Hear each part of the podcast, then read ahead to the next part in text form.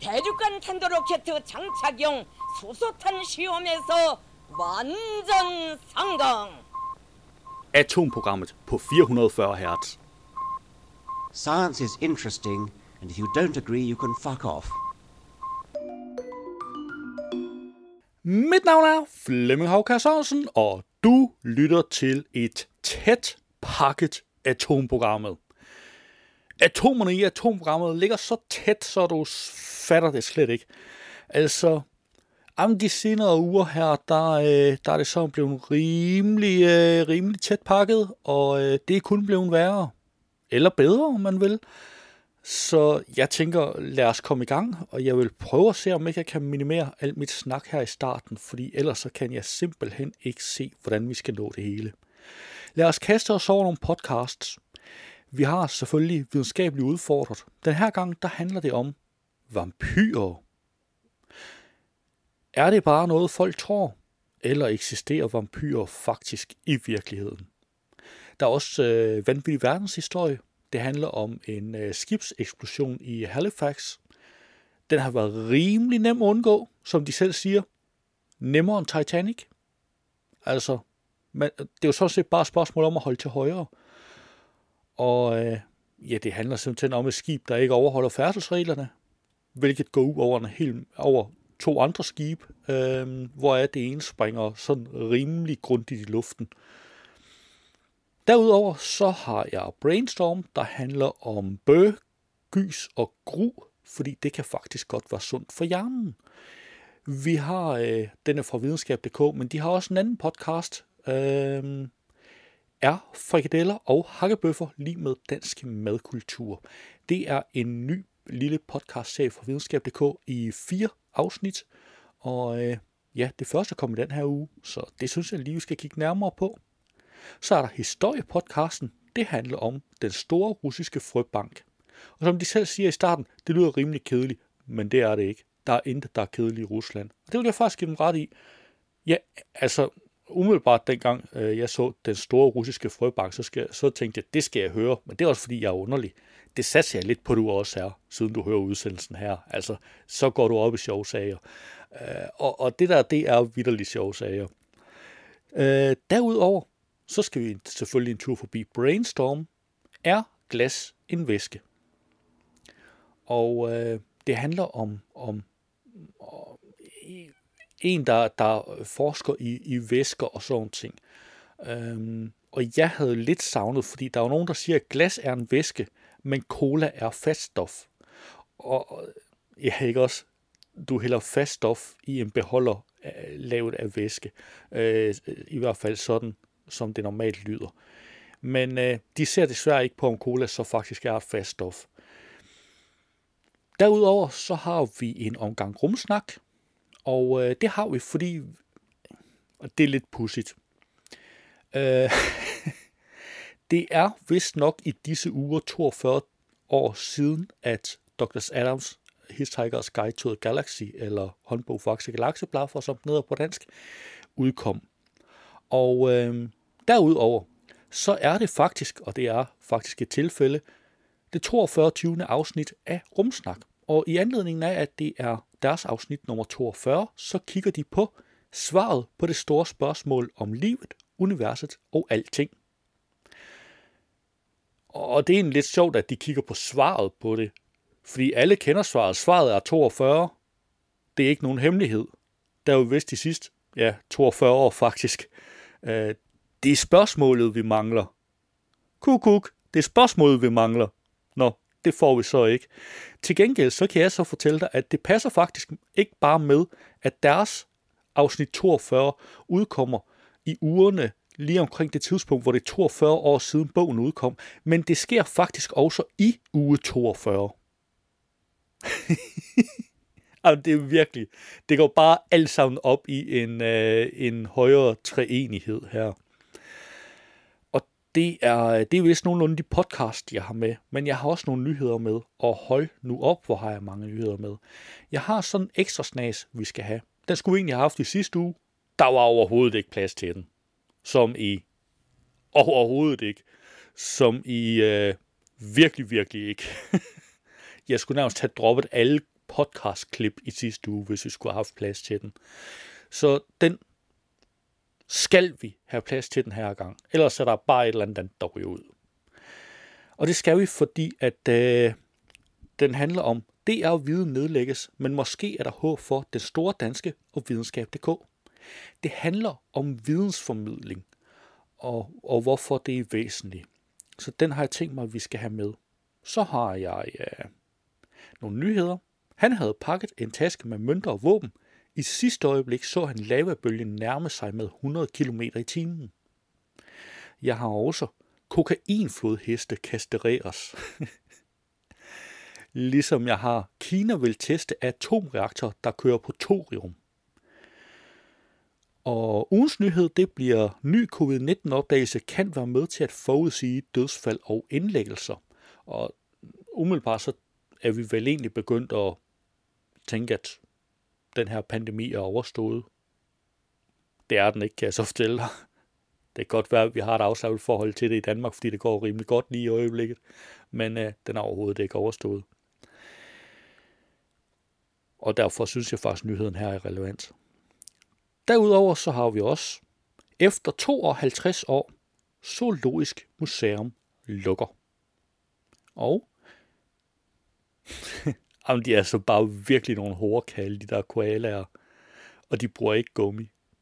Klamydia-vaccine skal redde koalaer. Og øhm, resterne af skorpion, så stor som en hund, er fundet i Kina. Det er sådan en ret vild skorpion, tænker jeg. Amatørdykker fandt arkeologisk lækkerbisken. Og forskere kan nu bevise, at vikingerne var i Nordamerika i år 1021. Og det er faktisk et årstal, de er rimelig sikre på. De er en lille smule usikre på, var det 1021 eller 1022, men de hælder til, at det var 1021. Og så har vi har arbejdet på det i årtier. Nu har man udført det for første gang med succes, og det handler om grisenyre i mennesker. Så slutter vi selvfølgelig det hele af med NASA's ugenlige nyhedsopdatering. Og lad os så komme i gang. Der er ingen tid at spille. Lad os kaste et hurtigt blik på, hvilke podcasts, der er dukket op i løbet af ugen. I denne uge er der en ny udgave af Videnskab.dk's Brainstorm podcast.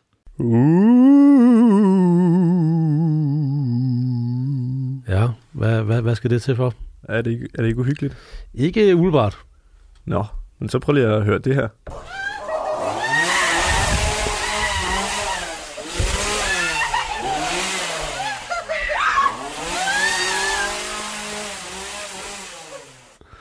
Okay, det var rimelig vildt. Hvad, hvad var det?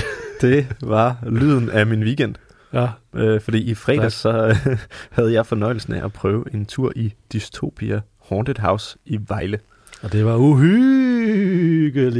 Mine damer og herrer, her er endnu en kendskærning om hjernen.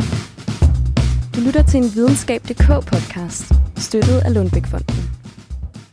Velkommen til Brainstorm. I denne episode undersøger vi, hvordan det kan være sundt at gyse. Og den forsker, hvis hjerne vi plukker, er Mathias Klasen. Mit navn er Jais Baxter Kok. Og jeg hedder Asbjørn Mølgaard Sørensen. Velkommen, Velkommen til Brainstorm. Det var en lille bid af Brainstorm. Du kan naturligvis finde et link til podcasten i show notes. I denne uge er der også en ny udgave af Videnskab.dk's podcast.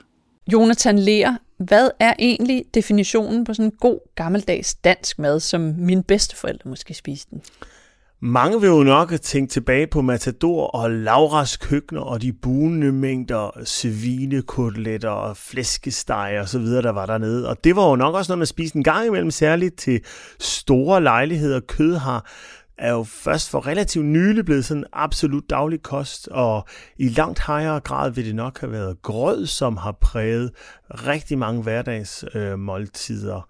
Altså grød, det overrasker mig lidt. Der havde jeg nok forestillet mig, som du siger netop, at de spiste en masse frikadeller og hakkebøffer og brun sovs. Øh, det ved jeg, det elskede min mormor i hvert fald. Og vi vender tilbage til det her med den danske mad gennem tiden lidt senere i dagens podcast. Det var en lille smagsprøve på videnskab.dk's podcast, og du kan naturligvis finde et link i show notes.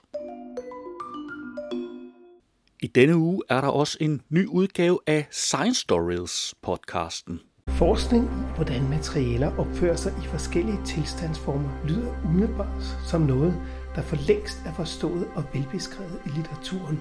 Men det er det langt fra. Der er rigtig meget, man kan observere, men man kan ikke forklare det i teorien, og man kan ikke forudse, hvad der vil ske, hvis man ændrer på tryk, temperatur eller blander forskellige stoffer sammen, uden at have lavet eksperimentet i forvejen. Og tidsskalaen kan variere fra tusindvis af år til pikosekunder. Jeg taler i dag med professor Christine Nis fra Roskilde Universitet, som arbejder med materialeforskning og især væsker. Og Christine Nis, en af dine kollegaer, sagde engang, at der ikke skulle mere end tre vandmolekyler til, før at vi havde et uforudsigeligt kaos. Hvorfor er det så svært at forstå, hvordan stoffer opfører sig fysisk? Det var en lille bid af Science Stories, og du kan naturligvis finde et link i show notes. I denne uge er der en ny udgave af Katrine og Marias historiepodcast. Og Marie, vi er godt ja. på vej i Røde Oktober, hvor vi taler om emner vedrørende Rusland, som egentlig bare kilder vores interesse.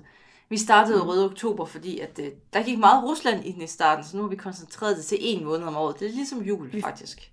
Vi, vi forsøger.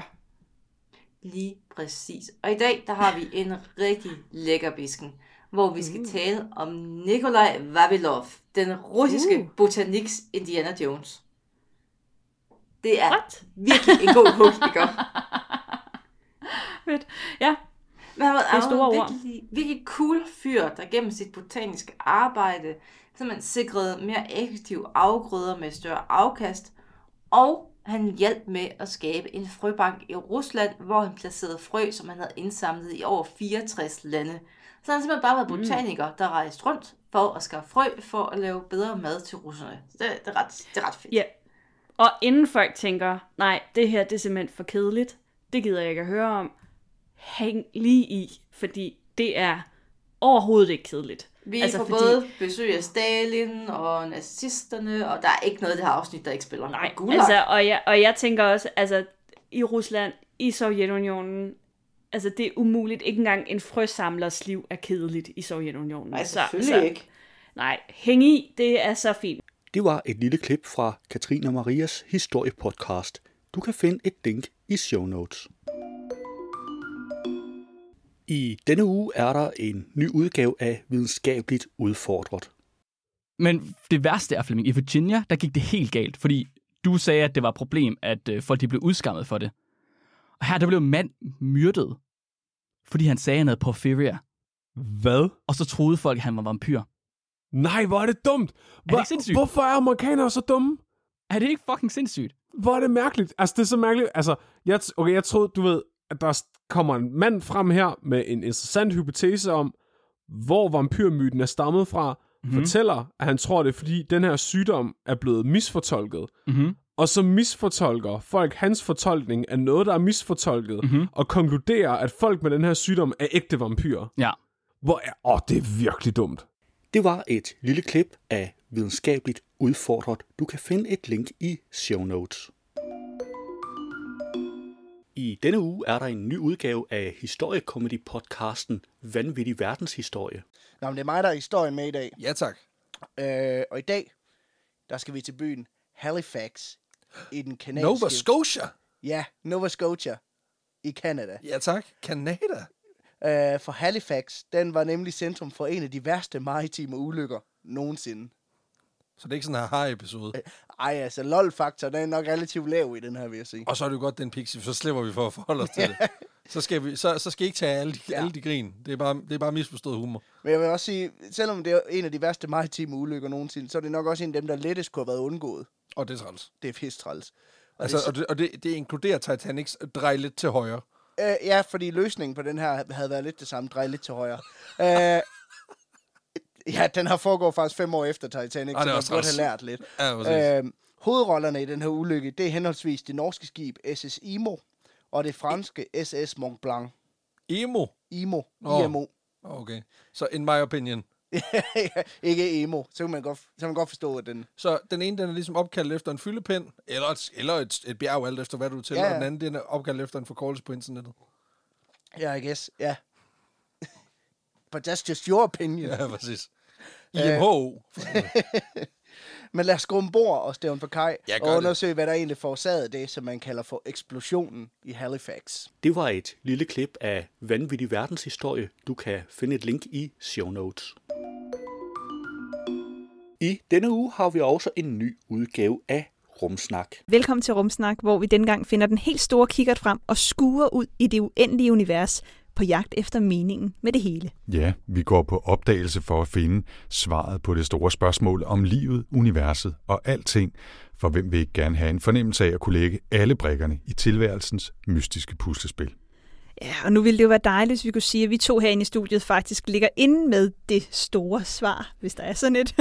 Men øh, selvom det en gang imellem godt kan altså, være, at vi klapper os selv lidt på skulderen og siger, at vi gør det egentlig meget godt her i Rumsnak, så er det måske lige at stramme. Ja, jeg ved i hvert fald ikke, om jeg føler, at jeg har svaret på noget som helst, og i hvert fald ikke på livets helt store spørgsmål. Nej, derfor så har vi øh, skubbet den videre øh, og har to gæster med denne gang, som hver kan give deres perspektiv på spørgsmålet om meningen med livet. Ja, vi har talt med astrofysiker Anja C. Andersen og med filosof Christoffer Bosop Skov og håber, at de kan hjælpe os med at blive lidt klogere på tilværelsen. Det var et kort klip fra Rumsnak, og du kan naturligvis finde et link i show notes. Det var et overblik over ugens podcasts. På Københavns Universitets Sundhedsvidenskabelige Fakultet har jeg fundet, ny covid-19-opdagelse kan være med til at forudsige dødsfald og indlæggelser. Og det er den, der er ugens nyhed. Men på grund af tidsnød forventer jeg ikke at tage det hele af den. Mens dele af den vestlige verden langsomt er ved at vende tilbage til normalen, kæmper flere lav- og mellemindkomstlande stadig med covid-19 og frygt for nye udbrud. Og for de fleste er det næsten en ubærlig tanke at skulle udholde endnu en virusbølge og yderligere dødsfald og følgevirkninger af covid-19. I et nyt studie forsøger forskere fra Københavns Universitet at give verdens lande en hjælpende hånd i kampen mod virussen. De har nemlig påvist, at analyse af et bestemt protein, som findes på overfladen af vores celler, med stor sandsynlighed kan forudse, hvem der er i fare for at få et alvorligt sygdomsforløb med coronavirus, forklarer adjunkt og første forfatter til studiet, adjunkt Ryan Gongna. Vores celler kan være mere eller mindre sunde, og ved at bestemme deres sundhedstilstand, kan vi forudsige, hvilke covid-19-patienter, der risikerer at ende på hospitalet eller at dø af sygdommen. Det gør denne biomarkør særlig anvendelig til at forudsige udfald på et tidligt stadie, især fordi den kan påvises på basis af en almindelig covid-19-test i næsen, siger Ryan fra forskergruppen One Group ved Biotech Research and Innovation Center på Københavns Universitet. En celle, der ikke er sund, udvikler sig ikke som den skal. Det kan for eksempel være, fordi den er gammel, upålidelig, svag eller har lav metabolisme. Tidligere på året påviste forskergruppen, at en celles fitnesstilstand kan aflæses af de proteiner, vi kender som flagerproteiner, de sidder på overfladen af vores celler og findes i to udgaver, forklarer Ryan. Den ene udgave fortæller de omgivende celler, at den her celle er sund, mens den anden fortæller det omgivende væv, at den her celle klarer sig mindre godt. Hvis cellen ikke er sund, vil den med tiden blive udfaset og dræbt af de omgivende celler. Og som sagt, så tager jeg ikke det hele af den her øh, nyhed det her, det var lige knap halvdelen. Der er selvfølgelig et link i show notes.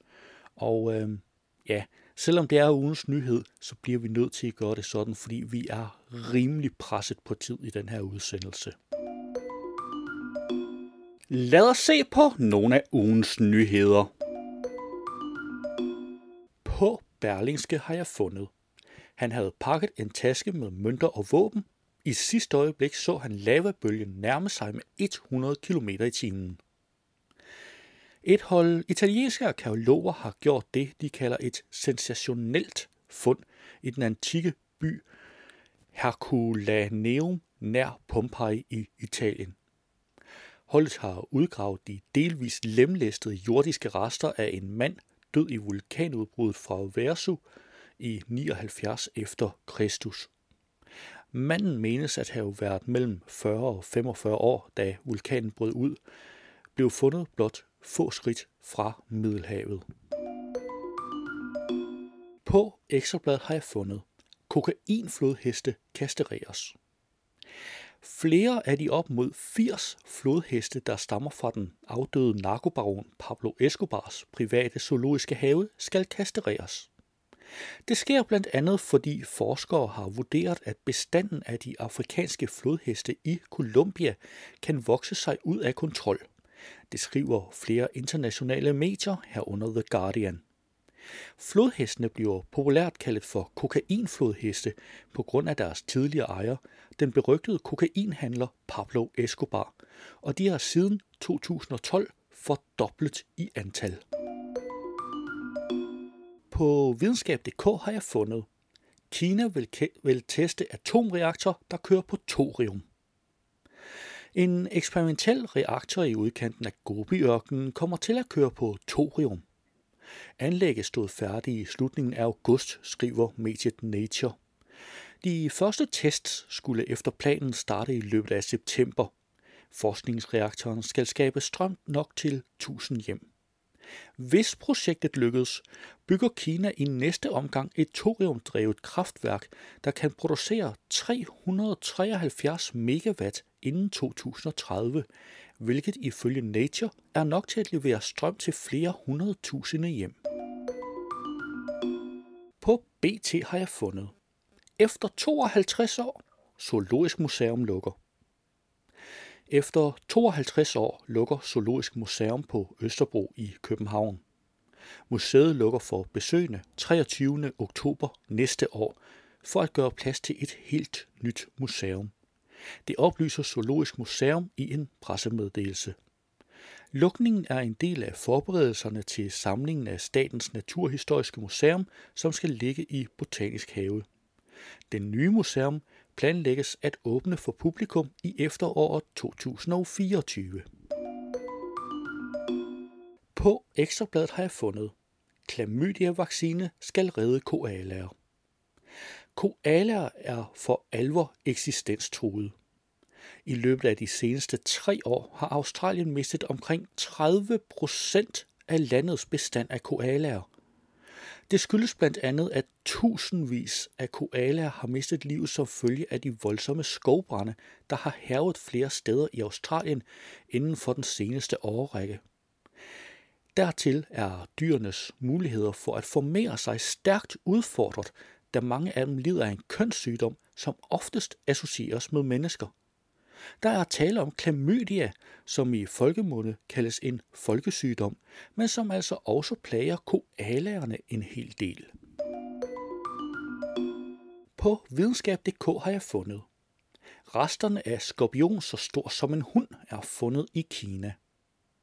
Forestil dig en labrador, omtrent en meter lang, en god størrelse til en plysset krammebamse. Forestil dig nu i stedet en skorpion, fremmedartet, giftig og gudskelov langt væk fra de fleste danskere. Du har nok regnet ud, hvor vi er på vej hen. Forestil dig så endelig en skorpion på størrelse med en labrador. Det syn var engang virkelighed, viser ny forskning. På Jyllandsposten har jeg fundet. Amatørdykker fandt arkeologisk lækkerbisken. En israelsk amatørdykker fandt i lørdags noget af en arkeologisk lækkerbisken, da han var ved Israels Karmelkyst, fandt det, der senere viste sig at være et 900 år gammelt riddersvær. Det cirka 1 meter lange svær var dækket af blandt andet muslinger og andre efterladenskaber efter de mange år på havets bund. På videnskab.dk har jeg fundet, Forskere kan nu bevise, at vikingerne var i Nordamerika i år 1021. Med hidtil uset præcision er det nu lykkedes en række forskere at finde bevis for, at vikingerne var på opdagelsesrejse i Nordamerika i år 1021, altså for præcis 1000 år siden. Det fastslår forskerne i et nyt studie på baggrund af kulstof 14 dateringer af en række trægenstande. Det er det tidligste bevis på en europæisk tilværelse i Amerika. Vi har vist, at europæiske mennesker var aktive i Nordamerika mange hundrede år før Columbus, og mere præcis i år 1021, siger første forfatter Michael D., der er professor ved Science and Engineering på University of Groningen. På BT har jeg fundet, har arbejdet på det i årtier. Nu har man udført det for første gang med succes. For første gang nogensinde har kirurger formået at transplantere en grisenyre til et menneske, uden at det har udløst en øjeblikkelig afstødelse forårsaget af patientens immunforsvar. Det skriver nyhedsbyrået Reuters. Operationen, der blev udført af kirurger på NYU Langsom Health i New York City, kan dermed potentielt være et stort fremskridt, som kan afhjælpe den kritiske mangel på menneskeorganer til transplantationer. Det var ugens nyheder, og du kan naturligvis finde links til samtlige artikler i show notes. På videnskab.dk der fandt jeg en artikel, som jeg synes, det er relativt væsentligt at have med, fordi den handler om fremtiden for vidensformidling i Danmark. Ja, det er faktisk en, en ret væsentlig ting. Øhm, men når du lytter til atomprogrammet, så er det formodentlig noget, du allerede er klar over. Overskriften den er, det er at vide nedlægges, men måske er der håb for den store danske og videnskab.dk. Danmarks Radio har valgt at nedlægge DR Viden som et selvstændigt område. Det kunne fagmediet Media Watch fortælle i sidste uge. Chefen for DR Viden forlader DR, og de indholdsproducerende vil ifølge MediaWatch referere til andre områder som led i DR's nye store digitale omstillingsplan. Nedlæggelsen er begrædelig.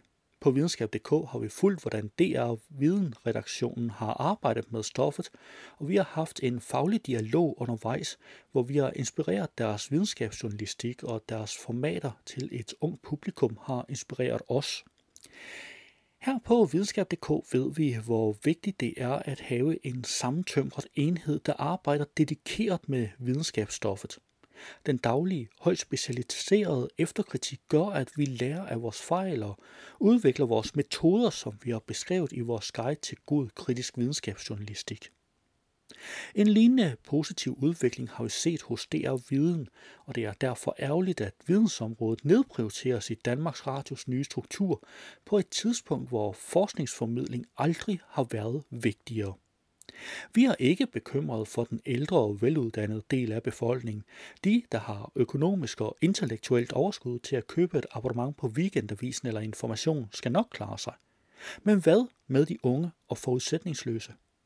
DR Viden har ligesom videnskab.dk målrettet sit, indhold, sit indhold til en bred og ung målgruppe, og vores tal viser, at public service indhold, der er gratis at forbruge, er særligt populær blandt de yngre brugere. En tredjedel af videnskab.dk's brugere er under 30 år, og vores indhold bruges hyppigt som inspiration i undervisningssammenhæng, blandt andet i gymnasieskolerne. Det fører til denne uges cliffhanger. Overlever den store danske encyklopædia? eller Lex.dk, som det digitale opslagsværk har kommet til at hedde, og redder videnskab.dk skinnet på næsen. Kulturministeriet ydede i 2019 en finanslovsbevilling på 23 millioner kroner til Lex.dk med udløb i 2022. Men der følger ikke en langsigtet finansieringsløsning med, så Lex.dk risikerer at lukke lød nødskriget, som gik landet rundt via Reuters bureau. Leksikale Lex.dk bliver, ligesom videnskab.dk, i høj grad brugt af unge, der søger lødig og troværdig viden i en tid, hvor den slags kan være svært at finde, hvis man ikke ved, hvor man skal gå hen og lede. Fake news på sociale platforme, kombineret med klima- og coronakrise, har gennem de seneste år bøjet i næren, at der er et accelererende behov for troværdige kilder til fri afbenyttelse, som hjælper, hjælper folk med at skille skidt fra kanel. Det positive er, at der er kæmpe efterspørgsel efter netop det. Troværdig viden, formidlet på en indbydende måde, var afsæt for etableringen af videnskab.dk tilbage i 2008. Vi modtager nu omkring 1,5 million besøg hver måned og deler indhold såvel med traditionelle medier som på sociale platforme. Strategien for Lex.dk har tilsyneladende været at få starthjælp fra Kulturministeriet og så få Børne- og Undervisningsministeriet og Uddannelses- og Forskningsministeriet til at skyde midler i driften fremadrettet. Nu står de i kø for at få en bid af den store såkaldte forskningsreserve, som fordeles af politikerne i Uddannelses- og Forskningsudvalget. Den fordeles typisk mellem Danmarks Frie Forskningsfond og Innovationsfonden, og så kan små, særlige indsatser være heldige at komme i betragtning, hvis nogen taler deres sag. Her uddeles typisk etårige lunser, også kaldt indsatser, der egentlig er ting som flereårige. Videnskab.dk er sat i verden med afsæt i en politisk vision og prioritering af formidling, men, og her har vi til synlædende skæbnesfællesskab med Lex.dk, det skorter på en langsigtet plan for driften. Vi hopper fra tue til tue, fra år til år. Livskraften og arrangementet er stort på videnskab.dk, trutter vi nyttigt i dommedagspersoner og varsler undergang for, hvad der er et grundfornuftigt tiltag og en stor succes. Vi kæmper videre. Der er brug for det. Ikke mindst når DR skruer ned for bluset. Men den kortsynede tidshorisont er uhensigtsmæssig, hvis nyhedsskrivet fra Lex.dk kan føre til refleksion i forhold til, at man fra politisk hold vil prioritere og tænke i langsigtede løsninger, er meget vundet. Også derfor hæver vi på Lex.dk. Regeringen afsatte i august godt 25 milliarder kroner til forskning i sit forslag til næste års finanslov. Kigger man på, hvad Uddannelses- og Forskningsministeriet prioriterer til formidling af forskning, kan man på side 180 i finansloven for 2021 konstatere, at det blev til 7,0 millioner kroner for i år, og står til at blive reduceret til 4,8 millioner kroner i 2022. Det beløb dækker en række forskellige aktiviteter, herunder videnskab.dk. Derfor står videnskab.dk DK også i kø hvert år, når forskningsreserven, der i år var på 1,24 milliarder kroner, skal fordeles. Det er ikke altid, vi bliver tilgodeset. Så gør det ondt. Men de sidste to år har vi fået bevilget 2 millioner kroner, og vi opgiver ikke håbet og forventningen om en fornuftig langsigtet løsning. Forskning er på alle måder fremtiden. Men formidlingen af forskning til de unge, der repræsenterer fremtiden, må ikke blive glemt. Hvordan skal de og alle vi andre for den sags skyld, ellers forstå, hvor vigtigt det er, at samfundet eksisterer i at skabe den bedst mulige viden. Det var øh, en artikel, jeg fandt på videnskab.dk, og som jeg tænkte var utrolig relevant at have med. Simpelthen fordi, at øh, jamen, for at atomprogrammet her for eksempel kan fungere, så er videnskab.dk en ret vigtig kilde til nyheder. Uden så nogen som videnskab.dk, så vil det blive meget sløjt med nyheder. For eksempel i atomprogrammet, men også i en række andre medier. Hvis du for eksempel kigger på sådan nogle ganske almindelige hverdagsmedier som Ekstrabladet og BT, så prøv at lægge mærke til, hvor mange artikler, der rent faktisk kommer fra videnskab.dk. Det er en meget stor del af deres vidensartikler, der gør. De har nogle ganske få vidensartikler, de selv producerer. Så hvis sådan et medie, det forsvinder, ja, så forsvinder en stor del af vidensdækningen. Jeg har, øh, jeg har ingen idé om, hvordan, øh, hvordan vidensdækningen på DR den var. Øh, det eneste, jeg ved, det er det, er det, der står her i artiklen. Øh, jeg bruger ikke selv DR som, som kilde. Øh, men jeg vil, øh, jeg vil nok gå ud fra, at det er ret væsentligt, at, at øh, vidensdækningen den består. Så øh, smut lige ind forbi, læs hele artiklen øh, selv og, og reflektere over den og, og tænk over det. Hvis du havde hørt radioudgaven, så ville her være denne uges udgave af NASA's nyhedspodcast This Week at NASA, men den er ikke inkluderet i podcastudgaven af udsendelsen. Du kan finde et link til den i show notes. Det var atomprogrammet for denne gang. Du skal have tak, fordi du lyttede med, og vi lyttes ved næste gang. Atomprogrammet er hjemhørende på 440 Hz. Du kan finde mere på 440 Hz.net.